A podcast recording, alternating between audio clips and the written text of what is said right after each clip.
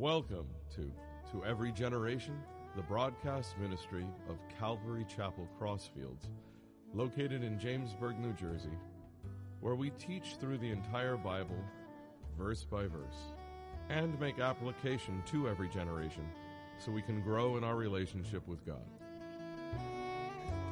This morning we're going to be in Isaiah chapter 33, starting with verse 10. And the last time we kind of went halfway through and we stopped. Um, then we're going to finish 33 and, and really go through these two chapters topically. Um, what we're going to do is Isaiah, as we get towards the part about the Messiah, we're going to slow it down. We're going to take the chapters and break them apart a little bit more. Uh, so what we can do is we can look at these and how do I apply my faith? How with the proof of the resurrection, the proof of prophecy, the proof that Jesus is the Messiah. All these things are in the scripture, and we're going to get to that in Isaiah. Isaiah is a very important and pivotal book. But until then, we're actually going to look at, again, the title is called Contrasting Cultures. Uh, this is part two. And we see the backdrop or the context of, you know, we're before 701 BC in the Middle East, uh, Israel, and uh, she's being threatened by a kingdom called Assyria, which came before, actually, it was Syria, then Assyria, then Babylon, and then as we get to the Persians, Greeks, and Romans, we, we kind of understand where we're at and get our bearings. But they are coming down and they're going to be surrounding Jerusalem, and the people are, are upset. But there's three types of cultures that are going on at the time. And what's interesting is today, you can look at anything that's going on in the world, and you can take those same issues in the world and apply them to what the scripture says about cultures. And we had the culture of the world. The Assyrians were threatening everybody. Uh, the Babylonians were on the rise next. And today we could look at cultures too. You know, we wasn't that long ago we had World War I, World War II. Uh, dictators rise up and they're hell bent on world domination. So you got the culture of the world. The second culture is interesting. This was the Jerusalem culture. Whether you look at the Old Testament or the New Testament, it was very clear that all those who were in Jerusalem had the accoutrements of religion in the temple and all those wonderful things, not everybody's heart was right with God. And today, we can also make the application for believers in the Christian culture. There's a lot, you know, supposedly Christianity claims 1 billion adherents, but we know through the scripture, whether it's the, uh, the mustard seed that grows into this dominating tree or Jesus' parable of the wheat and the tares, everything that calls itself Christian is not Christian. My son told me an interesting and sad, sad story when he was on campus, this group came in and they had some name and uh, they were a college campus group and they had all these placards and it was weird. You know, they were saying kind of hateful things and just weird stuff that really has nothing to do with the scripture. Like one of the placards was, uh, a woman's place is in the kitchen. I mean, like, where do you get that from? But my, my, my son, who's a believer, wanted nothing to do. He, like, he went to the library, and him and another girl were kind of watching it through the window and um, they were kind of saying, well, this isn't really representative of Christianity. So it was a kind of weird group. There's cults out there, there's all kinds of things. So we can take the situation back then and make application today. Now, the last culture is really the, the true believers, the godly remnant. Whether it was in Jerusalem, they were praying, they had a relationship with the Lord. Hey, it's not for us to judge. Jesus said, don't judge. Only God can see into the heart to know if we truly are believers or not. And it's not an elite club because anybody can believe at any time. Uh, in the New Testament, you just have to trust in Jesus Christ as your Lord and Savior, and you're good. He died for your sins. We, we pray, we have a relationship with God, and it's an awesome thing. So, we're going to look at these contrasting cultures. I'm going to make some applications today, and we're going to take this in six parts.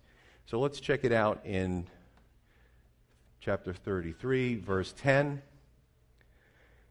God says, Now I will rise, says the Lord now I will be exalted. Now I will lift myself up. You, meaning the Assyrians, shall conceive chaff. You shall bring forth stubble. Your breath as fire shall devour you. And the people shall be like the burnings of lime, like thorns cut up, they shall be burned in the fire. Hear, you who are afar off, what I have done, and you who are near acknowledge my might. So one out of six is, well, God has moved to action. Now, if we pick up our history books, we know that there was a 701 um, besiegement of Jerusalem by a king named Sennacherib. whether it's in the scripture or secular sources, this is all confirmed. Whether it's scripture or secular sources, we also know that they never got in. That was like the only city they could never get into. Well, because the Bible gives us details. God annihilated a really large part of their army overnight.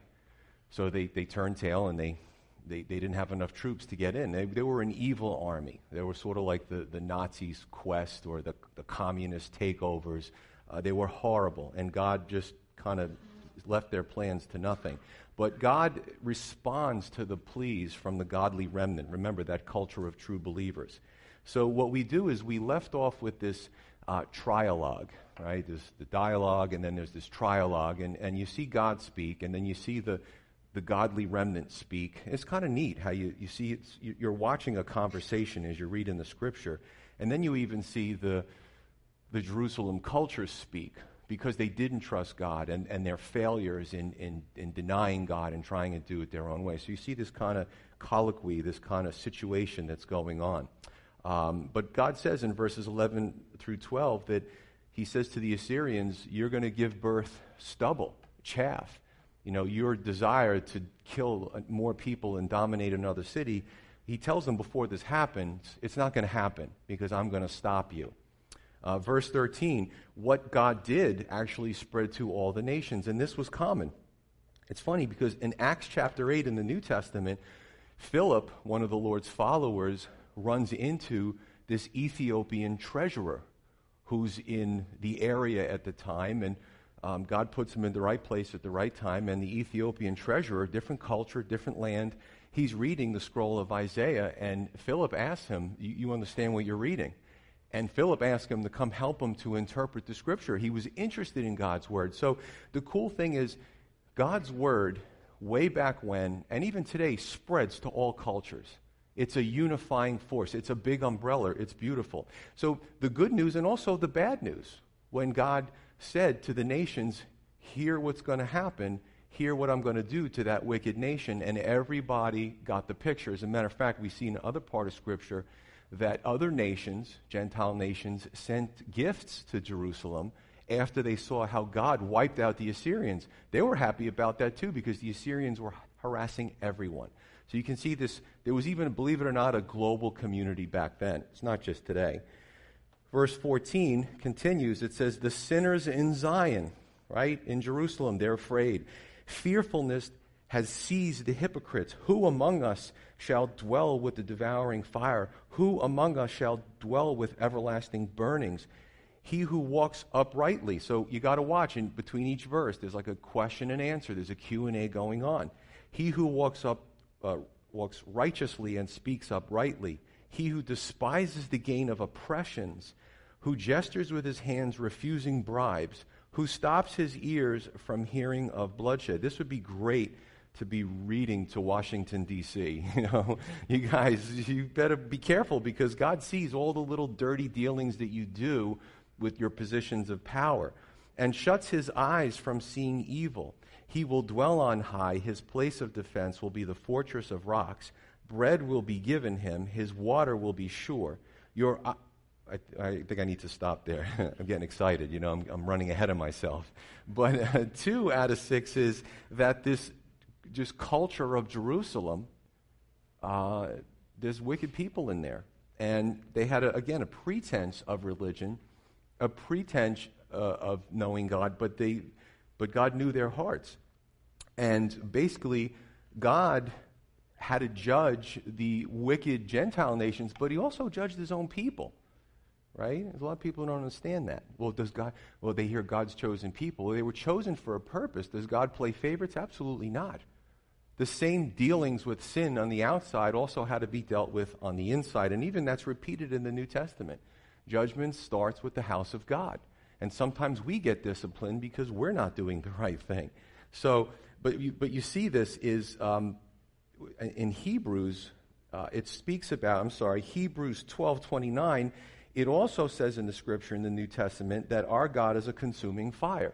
So when we look at all these verses about burnings and everlasting fire, our God is uh, a consuming fire. Well, how do we escape judgment? It's very simple. It's the gospel of Jesus Christ. It's the gospel of Jesus Christ. Because I'm going to be talking to you this morning about the future and, and Armageddon and all that kind of stuff. And you might say, well, who can be saved? Those who turn to Christ and trust Him as their Lord and Savior. I mean, I did a study on Revelation. People are, I used to be afraid of Revelation before I knew the Lord. But then I got to know the Lord, and I'm like, oh, Revelation, apocalypsis. It means revealing, the revealing of Jesus Christ. People have taken that transliterated word, make it, making it apocalyptic, and it, there's a word today that we've changed in our vernacular. Instead of the revealing of Jesus, apocalypse is scary, it's end times, it's frightening, it's World War III. But the bottom line is God's got it covered. If you're in Christ, these things you don't have to worry about.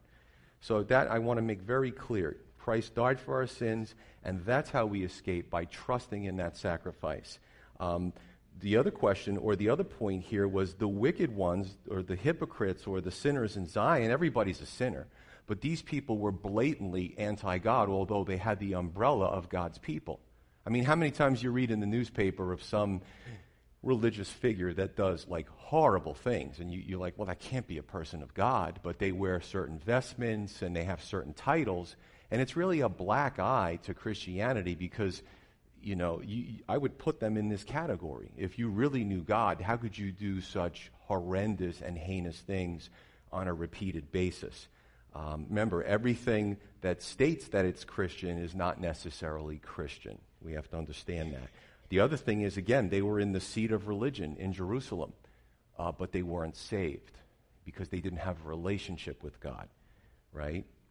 Um, religion doesn't save. Only Christ saves. And in the Old Testament, you had to believe and have faith in God.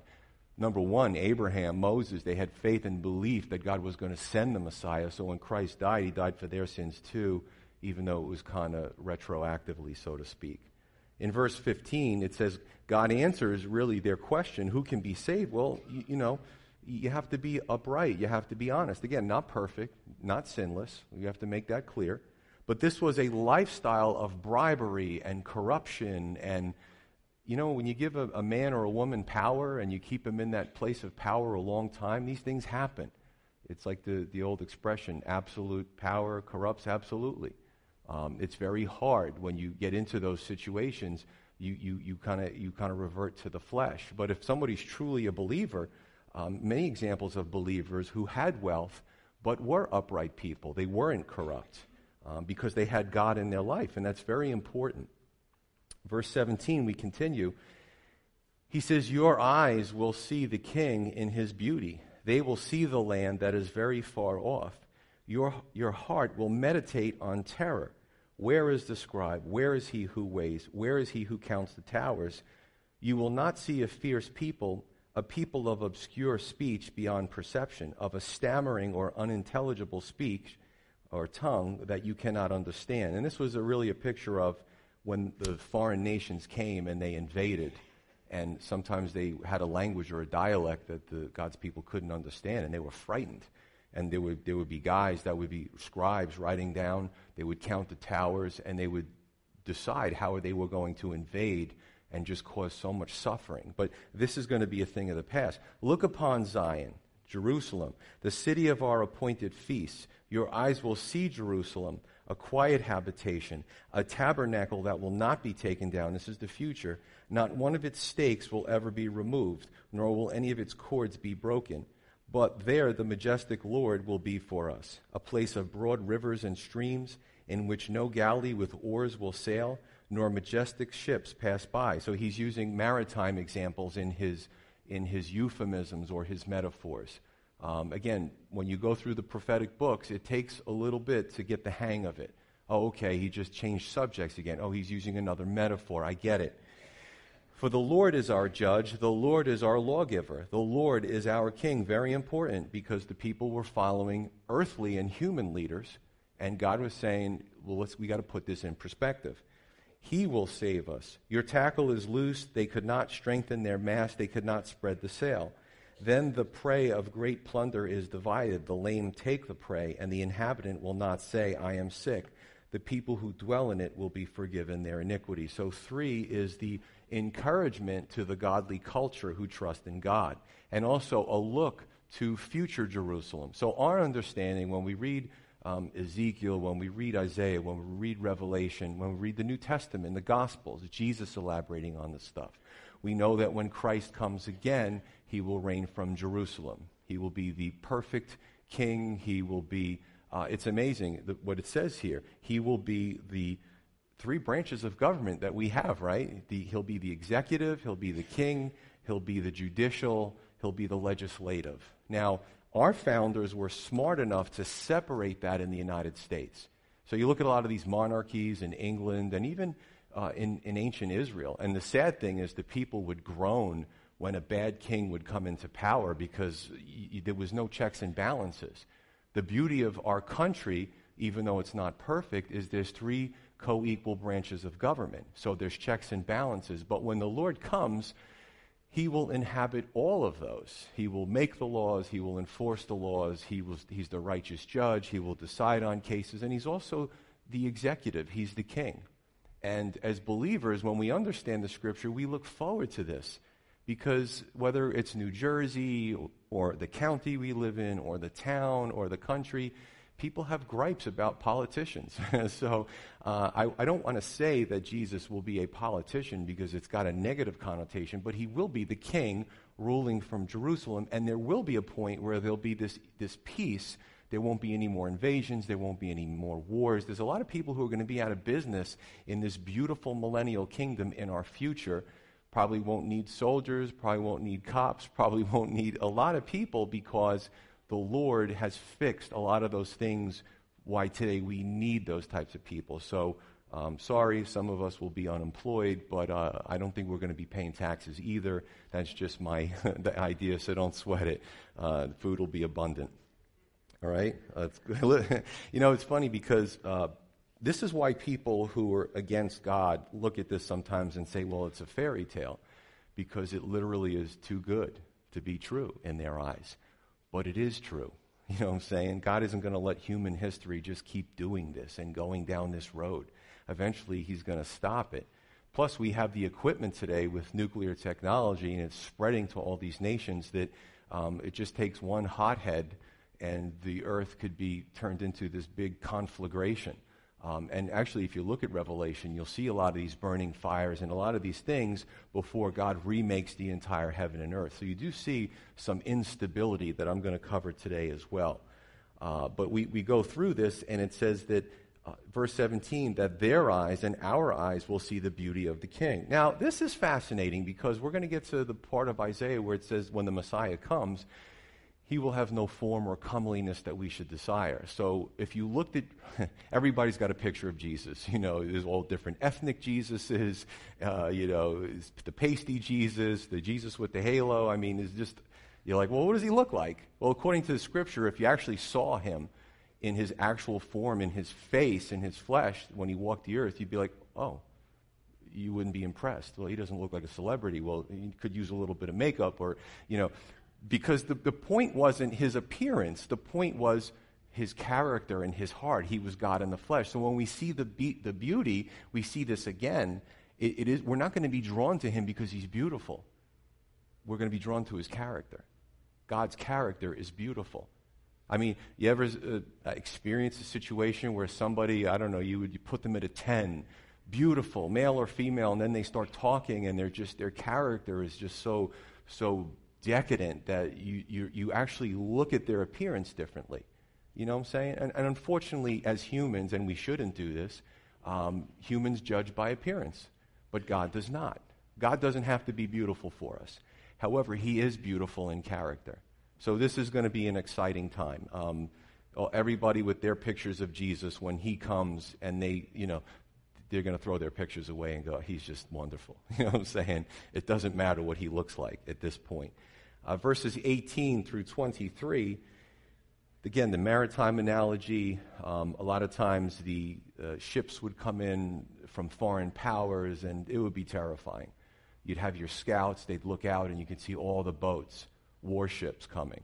But according to this, they're going to be confounded. It's not going to happen again. There's going to be no more war, according to the scripture. Um, so that's pretty neat. Verses 23 through 24, again, uh, Jerusalem will be a a, a, a, solid bulwark. It'll be the Lord Jesus head, headquarters where he rules the world from. Again, so there's not going to be. So he's telling the people back then, there's going to be problems. You know, yeah, the Assyrians are going to go away, but then the Babylonians are going to come, and then the Persians, and then the Greeks, and then the Romans. But, you know, you're always going to be my people. There's going to be trouble in this world, Jesus says. But he says, I have overcome the world. You just got to follow my timetable, so to speak. Um, but you look at something in here about a lack of sickness. A lack of sickness. Uh, probably was pointing, and remember, this is pre Jesus Christ uh, coming in the flesh. It probably was pointing to the first century when Christ came. And he, like I said, he couldn't, he couldn't pass a blind person that he didn't heal. I mean, he couldn't pass a lame person that he didn't stop and help them get up and walk on their feet. Uh, so, again, we have the, the blessing of 2,000 years of the scripture of the New Testament. We're going, we're talking BC. So they had to have a, a picture. They had to have an understanding of the Messiah to come. They also had to have an, uh, an understanding of his second coming and what will be going on in that beautiful millennial kingdom that we all look forward to. Okay? Verse 5. Excuse me. Next chapter. It says, Come here, you nations to hear, and heed, you people. But let the earth hear and all that is in it, the world and all things that come from it. For the indignation of the Lord is against all nations because of the wickedness that they were practicing. And his fury against all their armies. He has utterly destroyed them. He has given them over to the slaughter. And their slain shall be thrown out, their stench shall rise from their corpses, and the mountains shall be melted with their blood all the host of heaven shall be dissolved, and the heavens shall be rolled up like a scroll. All their host shall fall down as the leaf falls from the vine, and as fruit f- falling from a fig tree. So, uh, verses 1 through 4 in chapter 34 is four out of six is woe to the ungodly nations. And again, you can see references to Assyria, but I'm going to take us to some of the, the battles that are actually in, in Earth's future from 2018. So some of these things are future pictures. Uh, the Lord almost saying to those that were listening, well, it's going to get worse before it gets better. You know, I have a timetable. I'm going to eradicate human leadership, sinful human leadership, but these things are going to happen. And Jesus spoke about the birth pangs. You know, they'll, they'll come on in frequency and intensity, and then it'll be subdued. Then it'll, it'll increase, you know, like, uh, like birth pangs, right? Like contractions. Uh, parallel in verses 11 through 21 in Revelation 19 regarding the goriness and the cataclysms, especially in verse 4 that we just read. Okay, so he says in, in verse 1, this is almost like, you know, God loves all people. It doesn't matter, you're in a group, okay, he can address your group, but he can also address you as an individual. And he also is addressing the, the nations don't go down this road. It's going to end up in judgment.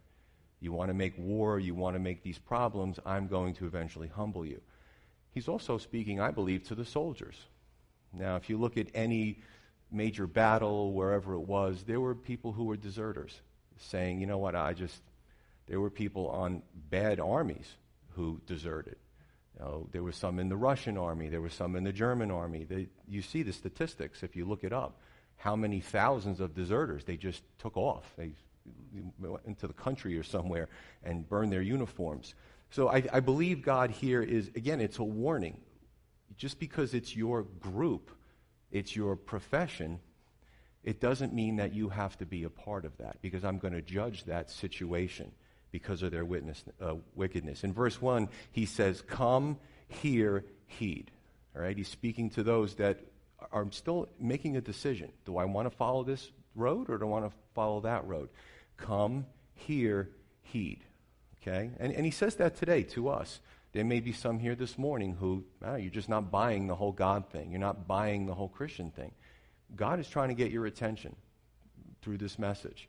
You know, he wants you. I, am going to get to the part where he says, "Test me, see if these things don't come to pass." That's what I love about God. Is it's not blind faith; it's articulable faith, and I make that that case in apologetics. But God judges; He has to judge sin on the earth, but He takes no pleasure in it. right? Because God's perfect. There has to be justice. There's really a lack of justice in this world. Still things going on that I can't believe after so many years that nations and human beings and organizations tolerate it, right? It's not good. He has to judge sin. And in his timetable, he will. Now, from my studies, there's two major battles that are going to come upon the earth.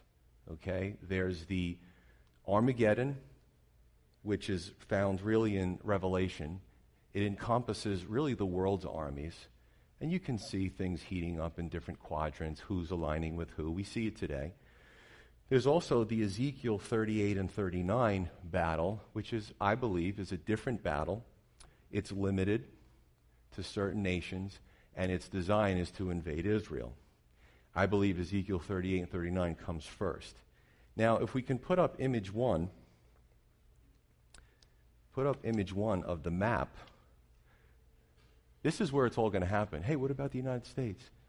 I, I got to tell you, folks, when you read the scripture, this is where it started, this is where it's going to end. So, what's going on today? Well, if you look at thir- Ezekiel 38 and 39, some interesting things are happening today. And in the roughly 27, 2800 years since Ezekiel wrote this prophecy, we've never seen this until the last few years. So, Syria today uh, has a few nations. Ezekiel 38 and 39 speaks about the Persians, one of the big aggressors. This is Persia. It's just now called Iran.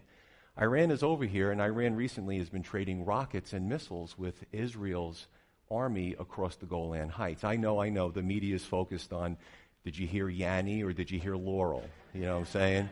Some of you are like, what did he just say? Just look it up when we're done. But they're focused on nonsensical issues, but these are the things that can plunge humanity into a place of destruction.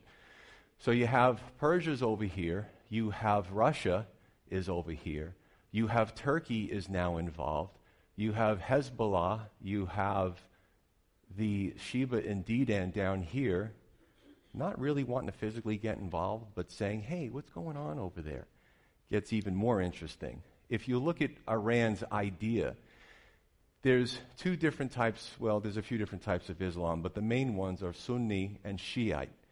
Uh, Iranians are Shiite, Syria mostly, and Hezbollah. So they've made this crescent across the top here. Down here, they're Sunni. There's some Sunni over here in Africa, there's some Shiite. If you follow, again, you won't see this in the mainstream media because they don't really do their homework anymore, but if you follow uh, eschatology, well, we believe the Messiah is going to come and he's going to make an everlasting peace and bring everything together.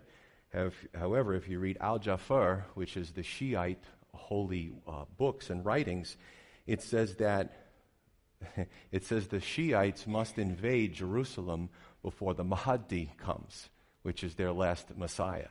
Okay? You're like, wow, where did all this stuff come from? But this is this is fact. And we've accelerated the program by some years ago, boosting Iran with money and, and not watching what they were doing. So here we are, we're in this position. Iran um, sent rockets over the Golan Heights. Israel responded with warships, you know, and, and they uh, just started hitting them with missiles and blew up some of their camps and killed some of the Iranian soldiers. This problem isn't going to go away anytime soon, just so you know. Why do I say this? You see, I say it with a smile. You're like, well, he must be crazy. No, I say it with a smile because that means that pretty soon the Lord is going to come and he's going to remove his people from the earth and uh, he eventually will deal with the sin on the planet and set up his own utopia. It's all over Scripture. It's in the Gospels, it's in the Old Testament. It all lines up. And the beautiful thing is, whosoever will come to Christ will be saved. And that's the beautiful thing. That's his clarion call. There are, in North Korea, uh, Christians, there's churches, although it's not legal. In China, there's uh, churches in Iran who are heavily persecuted. Um, but God's vision, his Holy Spirit, his, he, he's, he's stirring people up. There is a great, even with the, the, the persecution, according to the, there's a, a lot of reports on this, is getting to be worse than the Roman persecution. We're in America. We turn on the TV, we hear news that has to do with us. we don't see what's going on in the rest of the world. Okay? Everything is starting to fall into a prophetic place. It's actually very interesting. So, some of the things I said, look it up. You can see this stuff for yourself. Okay? Continuing on, verse 5. It says, For my sword shall be bathed in heaven. Indeed, it shall come down on Edom and on the people of my curse for judgment.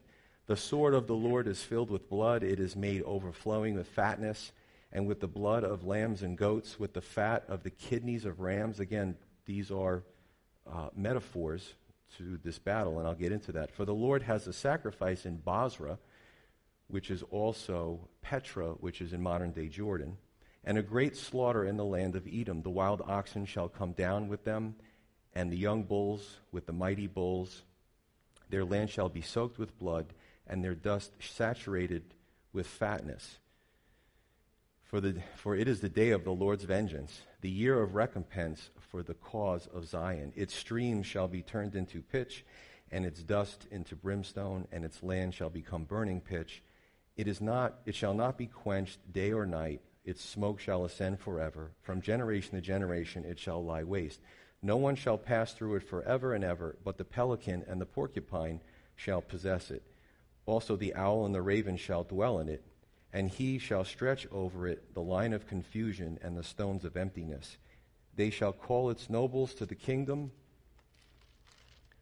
but none shall be there, and all its princes shall be nothing. And the thorn shall come up in its palaces, nettles and brambles in its fortresses, shall be a habitation of jackals, a courtyard for ostriches. The wild beasts of the desert shall also meet with the jackals and the wild goat shall bleat to its companion, and the night creature shall rest there, and find for herself a place of rest. There the arrow snake shall make her nest and lay eggs and hatch and gather them under her shadow. There also shall be shall the hawks be gathered, every one with her mate.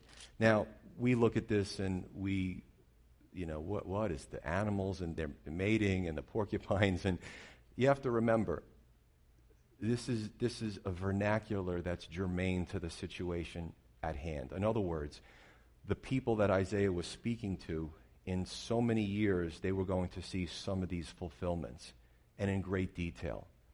Um, sometimes with these cults, you, you go to them and they, they're very vague. Their prophecy is very vague. You ask them a question, they're very vague. God's word is very specific. And, and the rule of, of thumb is for somebody who's going to lie, they have to be vague so you don't corner them.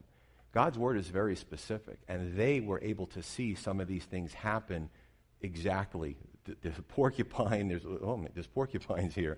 So again, for them, it was it was literal. It happened to the T. For us, we get a general picture of what he's speaking about. So I don't want to lose anybody with that. But five out of six, and we have one more is the Lord goes into detail warning the nation about desolation if they continue in rebellion. If you read about Babylon, Babylon the Great, you know, was it Nebuchadnezzar had the hanging gardens and this was an incredible feat of irrigation and beauty and castles and gold and who would have ever thought Babylon today would be desolate? Nobody in that time period. Their soldiers with their spears and their shields marching across the, the 30 something foot walls. Um, you know, you, if you were back then, you'd be like, this Babylon's going to last forever. God says, nah. Actually, today it's in a, a portion of Iraq. I, had, I showed pictures of it, and you can still see the walls. It's still a massive structure, millennia later, but there's nobody in it except animals. Isn't that neat? So God's word is it's always to the T. I want to read one more scripture to you, and then I want to explain it. So, Revelation 14, 17 through 20, again, this is a future time. This is a time that nobody has to be in. But, you know, it's Satan lies to human beings. We're going to do a skit, Pastor Vinnie and I, next Sunday. And it was a really great skit that was developed. And just to show how Isaiah 5:20, right will be understood as wrong, wrong will be understood as right. We're living in those times. There's so much deception that's out there. And Satan makes everybody believe that he's a party animal. He'll give you anything you want, he'll give you fun, he'll give you pleasure, but his design is to destroy you. God says, I have a better plan for you. You can have fun and pleasure, but You, have got to follow my ways. You've got to trust in my Son, um, and you will be on that narrow road that leads to everlasting life. Satan is a liar. God is always true, but Satan tries to make people believe today that God is the cosmic killer of their fun, and that's just not the case. Um, I've never laughed so hard. I've never had so much freedom since I accepted Christ as my Lord and Savior. You know, I was a little bit of a downer back in the day. My wife will agree to that. Uh, but it's a different, different. You, you change. You just change your demeanor and everything. So Revelation 14 starting with verse 17. Again, future occurrence on the earth. Nobody has to be here. People here choose to be here. It says, Then another angel came out of the temple, which is in heaven, also having a sharp sickle. And another angel came out from the altar who had power over fire. And he cried with a loud cry to him who had the sharp sickle, saying, Thrust in your sharp sickle and gather the clusters of the vine of the earth, for her grapes are fully ripe, not in a good way so the angel thrust his sickle into the earth and gathered the vine of the earth and threw it into the great winepress of the wrath of God. And the winepress was trampled outside the city, and blood came out of the winepress up to the horses' bridles for 1,600 furlongs, or 184 miles. So the main thrust is that, is that eventually there will be this great day of the Lord's wrath there will be the, the battle of, of Armageddon. And you may say, well, what about Edom? Why did, what was Edom? Who's Edom?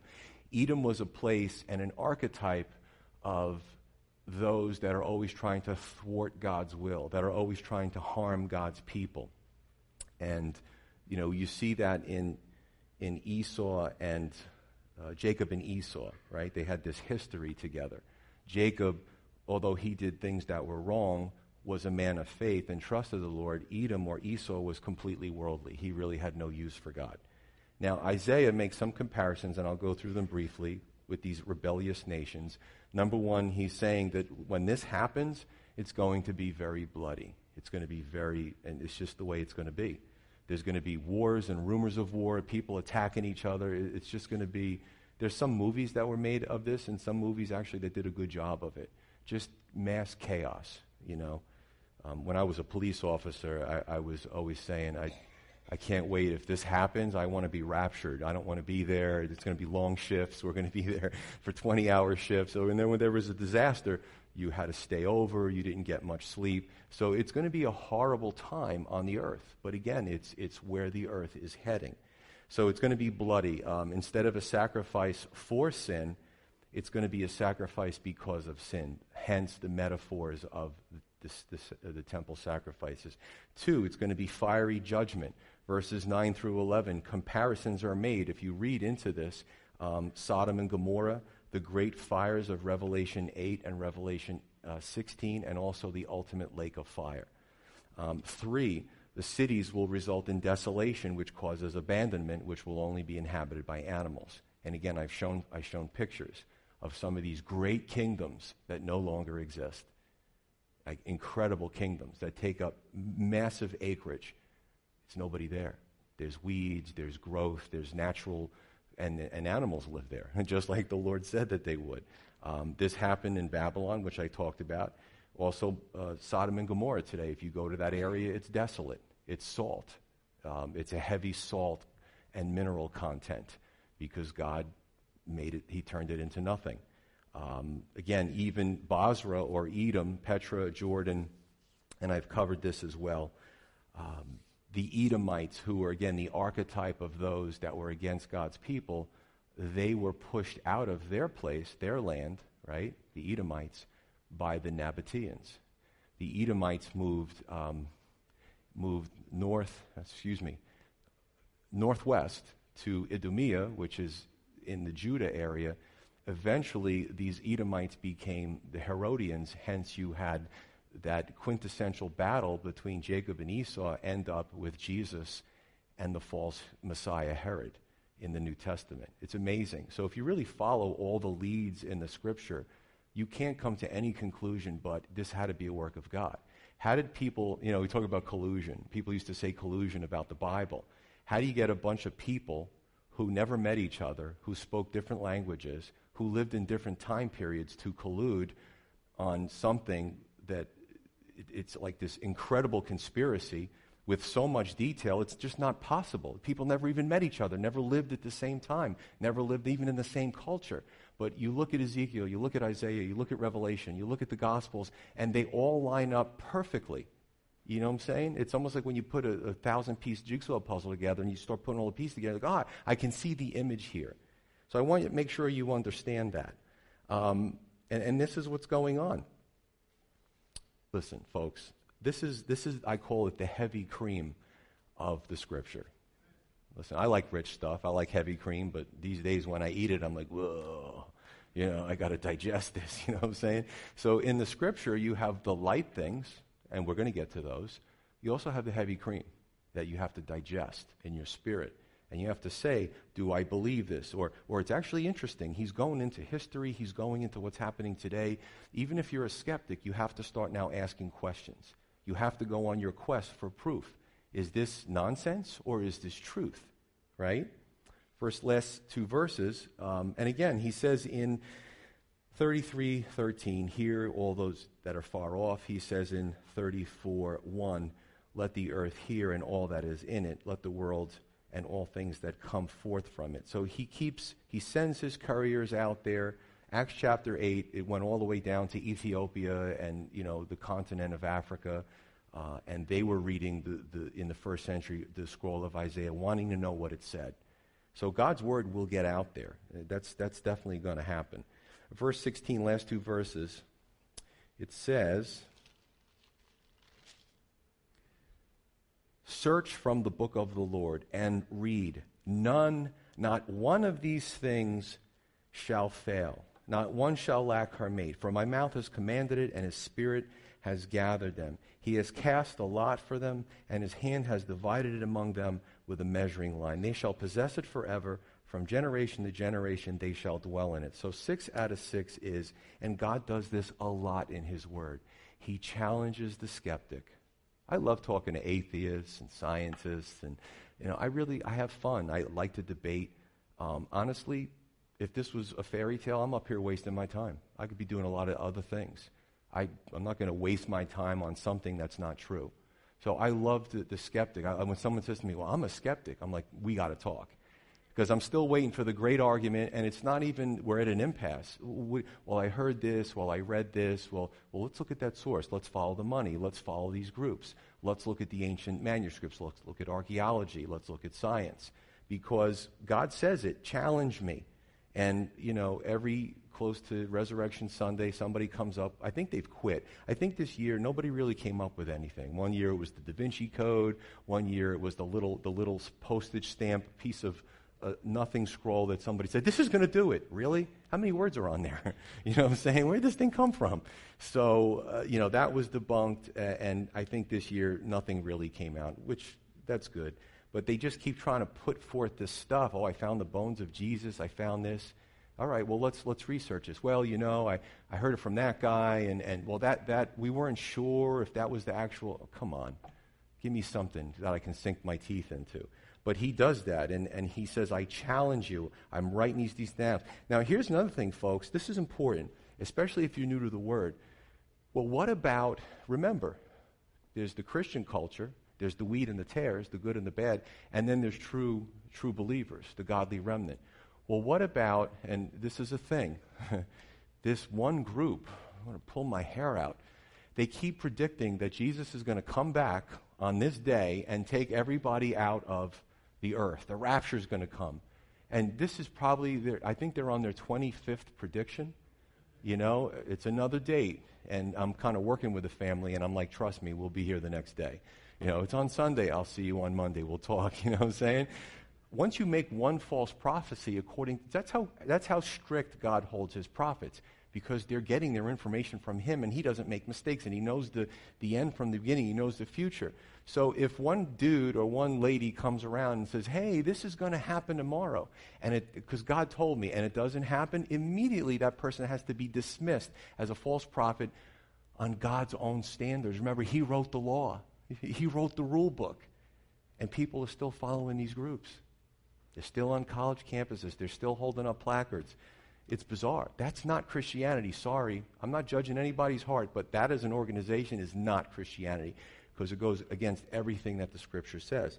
Jesus said that every jot and tittle of the law will be fulfilled. Those little strokes in the Hebrew, that, eh, you know, all this stuff is going to be fulfilled in God's word. You know, I could just picture Jesus saying to the disciples, Yeah, way back when, before I came to earth, we wrote it together. You know, I'm fully, fully God and fully man, but before that, I existed in eternity with the Father and the Holy Spirit. Um, so, last verse basically is that God has everything under control. He's going to make everything right. He's going to make everything just. Knowing this, folks, what category are we in? You might have come in today and said, well, I never even considered this. I guess I'm in the culture of the world. I'm still a skeptic. Okay, do your homework. Let's talk. You know, let's, let's get some books. Let's do some research. Because this period of time in Revelation and stuff, nobody's got to go through that. Not one person. It's a choice to go through it, turn their back on God, and eventually God says, Time's up. I can't let this keep happening anymore. God's merciful and merciful. We're in the age of grace, but eventually the clock's going to run out. Second group is the Christian culture. In every church, there are people in the Christian culture, in the Calvary Chapel culture, in the Baptist culture. That doesn't mean that you know Jesus as your Lord and Savior. So, and again, I'll put our Calvary Chapel in that pot too. Plenty of people in Calvary Chapel that really don't know Jesus, but they love the church. And I'm talking about all Calvary Chapels. And then there's the godly remnant. And again, it's not an elite club because everybody can be in that. But it's when you have, in a finite point in time, made a decision to trust Christ as your Lord and Savior, to give Him your heart, to give Him your future, to give Him your hopes and dreams. And most importantly, to say, My sins that I've committed, I trust that you've paid for them at the cross. I want the freedom that you're looking for. So at the end of the day, I don't care. This was written almost 3,000 years ago. It has an application for 2018 in the United States. But the choice is yours. Let's pray.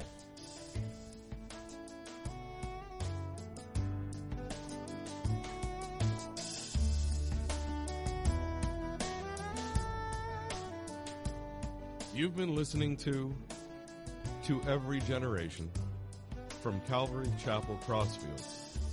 We're located at 15 Half Acre Road in Jamesburg, New Jersey. We meet for Bible study Wednesdays at 7:30 p.m.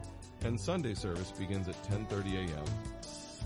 On Sundays we have children's church for all ages in addition to infant and nursery care. You can find out more about the ministry here at Calvary Chapel Crossfields by going to cccrossfields.org. Thanks for listening and may God bless you.